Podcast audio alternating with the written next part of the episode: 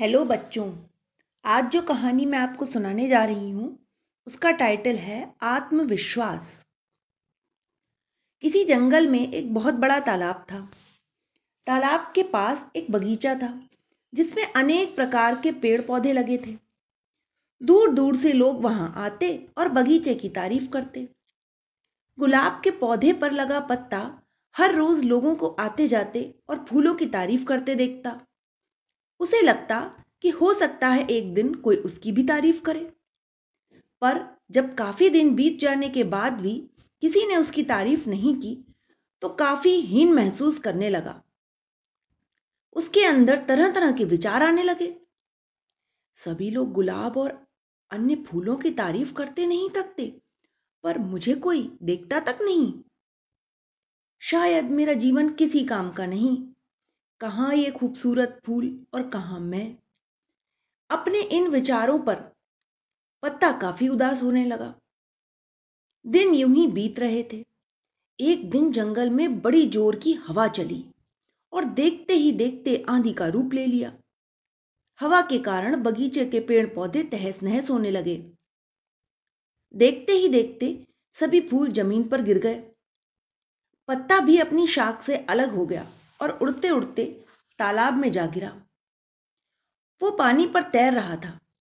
तभी उसने देखा कि उससे कुछ ही दूर पर कहीं से एक चीटी हवा के झोंकों की वजह से तालाब में आ गिरी थी और अपनी जान बचाने के लिए संघर्ष कर रही थी।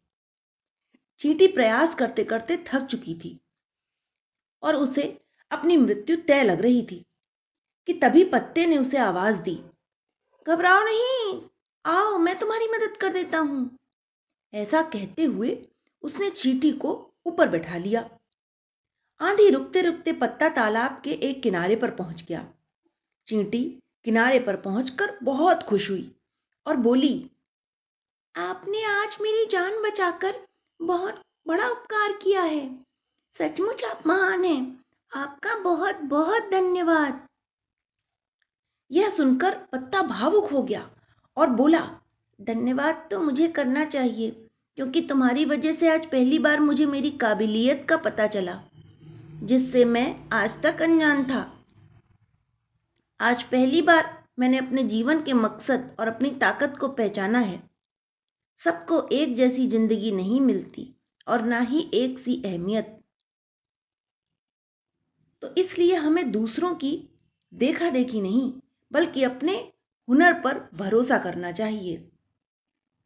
तो बच्चों, इस कहानी से हमें यही सीख मिलती है कि रूप की तारीफ़ तो समय समय पर होती है, पर अच्छी सीरत की तारीफ़ ही सही मायने में तारीफ़ है।